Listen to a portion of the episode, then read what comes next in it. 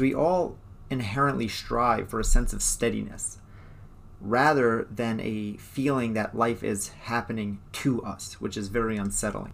That's why today I want to talk to you about three scientific studies that will show you the power of the mind and how what goes on in your head can actually directly affect not only you, but your physical body, those around you, and the actual world that we live in. The Happy Healthy Human podcast will help you build your happy, healthy life. Your host, Paul Leviton, is a board licensed health and wellness coach, nutrition coach, personal trainer, and behavior change specialist with over 10 years of experience helping people create positive life change. Each week, he discusses topics that will help you understand yourself, why you do the things you do, and how to take steps to create the life of your dreams. He talks with experts from therapists to addictions counselors, coaches, trainers, CEOs, financial planners, and more. If you've ever wondered how can you become the best, happiest, healthiest version of yourself, you've come to the right place. Every week I come on this show and talk about controlling your life, controlling your mindset, controlling your decisions, controlling what happens to you. I think that that is the key to a happy life. It's a feeling of control. I've said this many times on the show. It's about being in the driver's seat rather than the passenger seat of life. Because we all inherently strive for a sense of steadiness rather than a feeling that life is happening to us, which is very unsettling. So, I talk a lot about controlling your mindset, controlling your mental space, because that is what we have the most control and sway over. My fear, however, is that with all the emphasis on what's going on in your head, behind your ears, that it all seems very theoretical. Like, you know, it's positivity and gratitude and all that good stuff, but that's all just feelings. None of that is tangible. None of it is changing the actual physical world that you live in.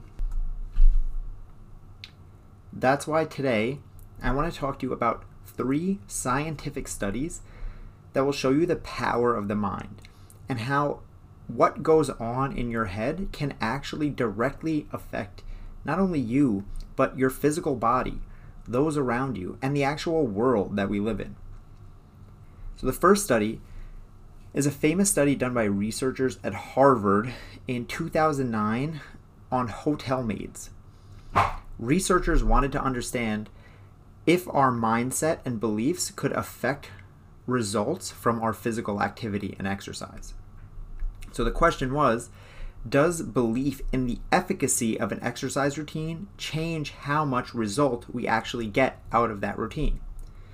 And to answer that question, researchers wanted to find a group that was already largely physically active but did not consider themselves to be active.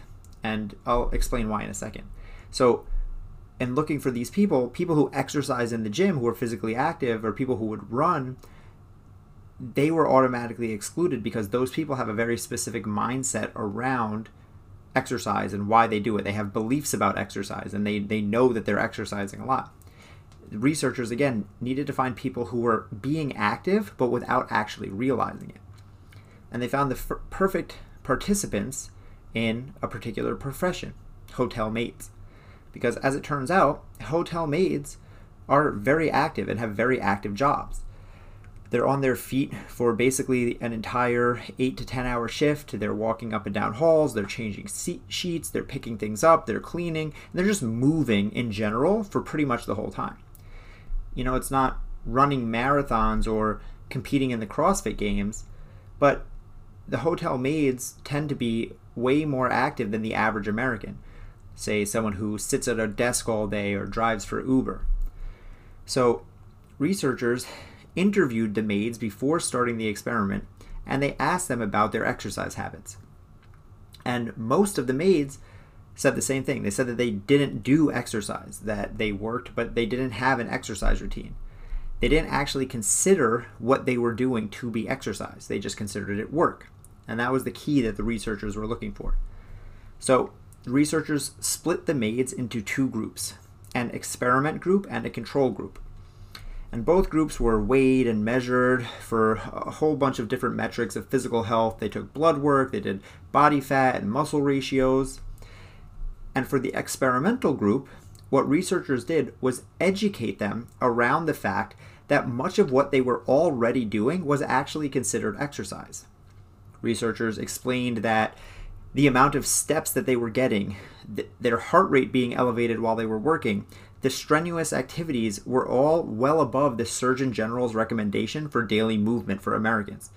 They explained to them how many calories that they would be burning doing what they're doing in their day to day activities at work.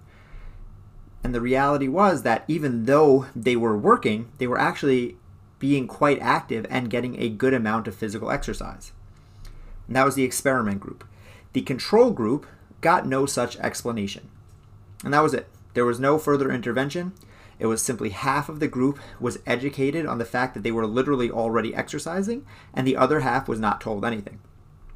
And then researchers left them alone. They let them go about their jobs as normal and returned a few months later. And they measured physical attributes, again, the same thing they had measured in the beginning weight, blood pressure, body composition. And what they found was astonishing. The maids who were in the informed experiment group, the group that had been told that what they were doing was exercise, improved in every area across the board. The uninformed group, the control, saw none of the same benefits or improvements. So I'll repeat that again. A group of maids doing the same exact work they had already been doing for years in the same conditions, half of them saw improvements in weight, body composition, blood pressure, and other areas, and half of them that did not. And the half that did, it was simply from being informed that the work that they were already doing was indeed actually exercise.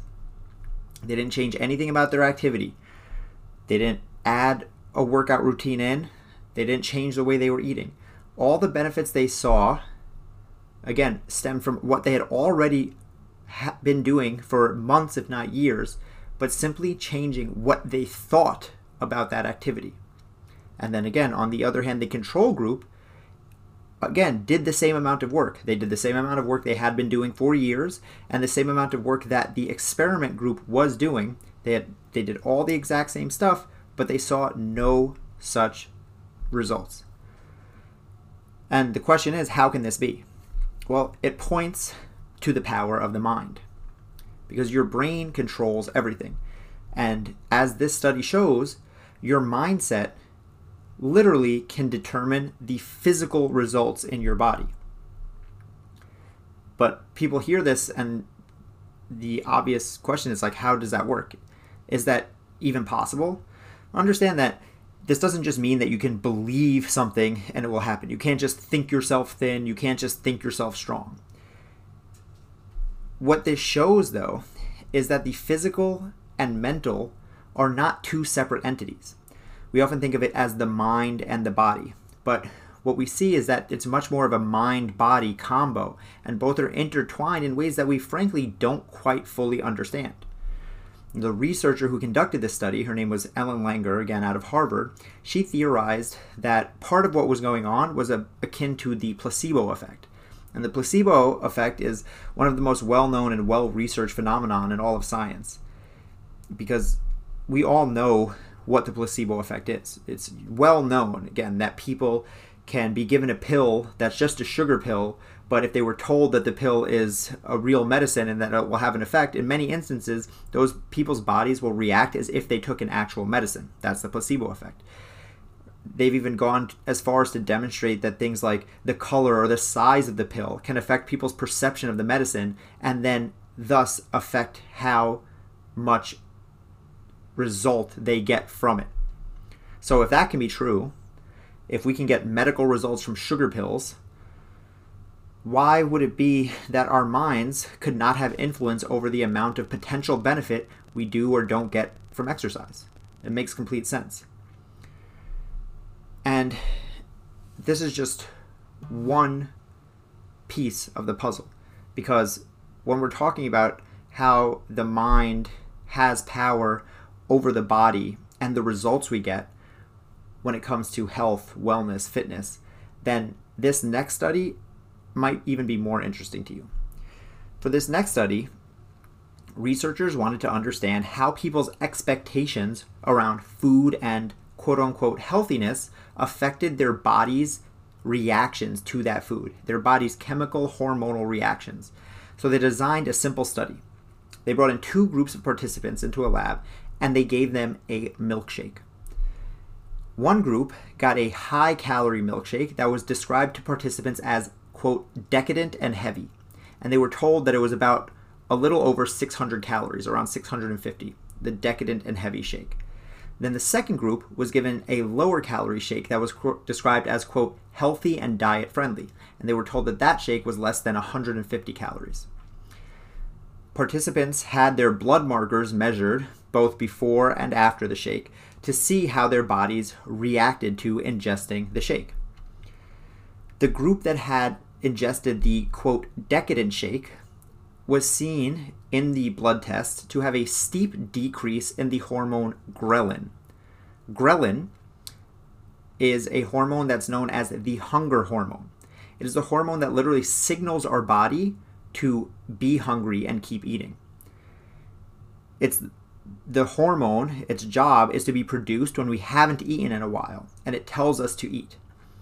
And that means that when ghrelin decreases, our hunger subsides. So then it makes sense that the people who had that higher calorie, more decadent shake would see a decrease in ghrelin since the higher calorie, more decadent shake is more filling. Our body senses that and hunger goes down. The study participants who drank the lower calorie shake did not see the same decrease in ghrelin, and they often reported increase in hunger levels after the fact. So now, to take this one step further, the researchers had the participants switch because they wanted to make sure that this wasn't just a fluke or it wasn't just because the way someone's body reacted and, and that was what was causing this. So what participants, I mean, what researchers did was they sent the participants home and they had them come back a week later and they repeated the experiment under the exact opposite conditions, meaning whichever shake they got the first time, they got the opposite shake this time. So people who got the decadent shake the first time, they got the healthy shake the second time, and vice versa. And again, they took blood before they had the shake and after. And the results were about the same. The second time, those who had gotten the low calorie, quote, healthy shake last time and had seen an increased hunger that time. This time, they got the higher calorie decadent shake, and many of them saw decreased ghrelin and decreased hunger. Decreased ghrelin in their blood, decreased hunger. Um, and they also reported feeling more fullness, right? So they felt fuller, they had less hunger. And again, same thing in the opposite direction. The people who had felt more uh, full last time, but then this time got the healthier shake, felt less full. All pretty straightforward, right? That is until you hear the twist. And the twist is that there was only one shake. All participants at all times were drinking the exact same shake. They were drinking a standard milkshake around 300 calories meaning it was right in between the quote unquote high decadent calorie shake and the quote unquote low healthy calorie shake that they had been told that they were getting. That means that this same exact shake was producing a decrease in ghrelin in some participants when they thought it was high calorie and leaving other participants feeling more hungry when they thought it was low calorie. And then, even more astonishing than that, is that the trick literally worked on the same people. Because remember, this is not just reported feelings of hunger. Researchers literally took blood and watched what happens to their hormone levels in their blood. This is beyond the control of the conscious mind. But people who had the quote unquote decadent shake the first time and saw their ghrelin go down had the healthy shake the second time and didn't see that same decrease, even though it was the exact same shake. So, again, how can this be? You know, uh, this was a, a big deal in the diet and scientific community. And before this, a lot of people would have said that this is impossible because thinking about something differently does not change the way that our body reacts to it, except that apparently it does. And again, this is the placebo effect at work. This is the power of expectation. This is the power of your brain. So it makes more sense when you understand how expectation works in your brain. So much of what your brain does on a daily basis is based on expectation of future results. People talk a lot these days about dopamine and how the modern world has created this addiction fueled landscape of dopamine with cell phones and social media and yada yada yada. And a lot of people understand dopamine to be a hormone of happiness, right? I, I get dopamine, I feel good. You get it after sex, you get it after your post gets 100 likes. But in reality, dopamine is a hormone of expectation. So say you do something for the first time. Say you're a little kid and you go and play basketball. It turns out your very first time on the court, turns out you're pretty naturally gifted. And first day, you're eight years old, nine years old, you take a shot and you make a three pointer. Your parents, they cheer on the sideline, everyone cheers. They all tell you how good that is. Your brain likes this and produces dopamine. And your body feels good. Your brain likes that feeling. And that is a signal that tells your body that what just happened is a good thing. So you enjoy that feeling, and your brain gets the cue that it would like to repeat that. So now, the next time when your parents say, Hey, Timmy, it's basketball day today, your brain secretes dopamine already in expectation. Not because you actually made a shot, not because anyone's actually cheering for you, but because of the expectation of what is coming next based on your past experiences. And this is how habits are created. Same way your mouth salivates just from thinking about Ben and Jerry's, or how you get a little rush of adrenaline when you plan to text your bestie some hot gossip, even if you've never actually pressed send yet. And we can think that if it works that way with dopamine and adrenaline, why wouldn't it work the exact same way for our hunger hormones? And that is what this milkshake study is showing. And that's why the power of the human mind is not to be overlooked. You know, it, it really, it, this is just so true. No matter what you're looking to change, you have to start with your mindset. Because if it wasn't clear already from those first two studies, this last one is one of the most fascinating studies that will help you change the way you look at not just yourself, but your mindset around others. Okay, so researchers wanted to understand how, again, expectations, how expectations that teachers had of students could possibly affect their grades. So, in the beginning of the school year, teachers were given a list of their new students along with how those students had performed the previous year on those state aptitude tests. And they were instructed not to allow the test results that they saw to sway the way they treated these individual students and to just continue the school year as normal which of course they agreed to. You know that's what they should do anyway. And researchers tracked the students all year round and what they found was that at the end of the year the students who the teachers had been informed had higher grades at the beginning of the year tended to be the students who finished the year better. They had better grades, they had better behavior, they were closer to the top of the class. And similarly, at the end of the year, those students who at the beginning of the year teachers had seen had lower standardized test scores from years previous tended to have worse grades, worse behavior, and be closer to the bottom of the pack. Now, again, here's where things get interesting because the researchers were playing a trick. Which, if you see anything here, you see a pattern that if you're going to, into a research study with scientists, watch out because they're going to be tricky. But the trick is that the test histories given to the teachers at the beginning of the year weren't real. They were completely random, meaning some of the students who teachers thought were high achievers were really low scorers, and some of the students they thought scored low were actually high achievers. But now, fast forward to the end of the year, and the students' real grades and real performance matched up to the perceived fake performance that researchers had planted on the teachers. Meaning, some of the low scorers in real life had become high achievers, and vice versa. And remember, the teachers were specifically instructed not to, and would never, in good conscience, actually treat any of these students differently based on their test scores. I mean, no good teacher would. So then, how do you account for those differences at the end of the year? And the answer has been come to know, be known as the Pygmalion effect. Pygmalion, named after the Greek myth of Pygmalion, who was a sculptor who was so infatuated with the beautiful sculpture that he created that he actually willed it to life. So the Pygmalion effect is when someone's belief and expectations in someone or something else actually sway that person or that thing or the outcome of the event.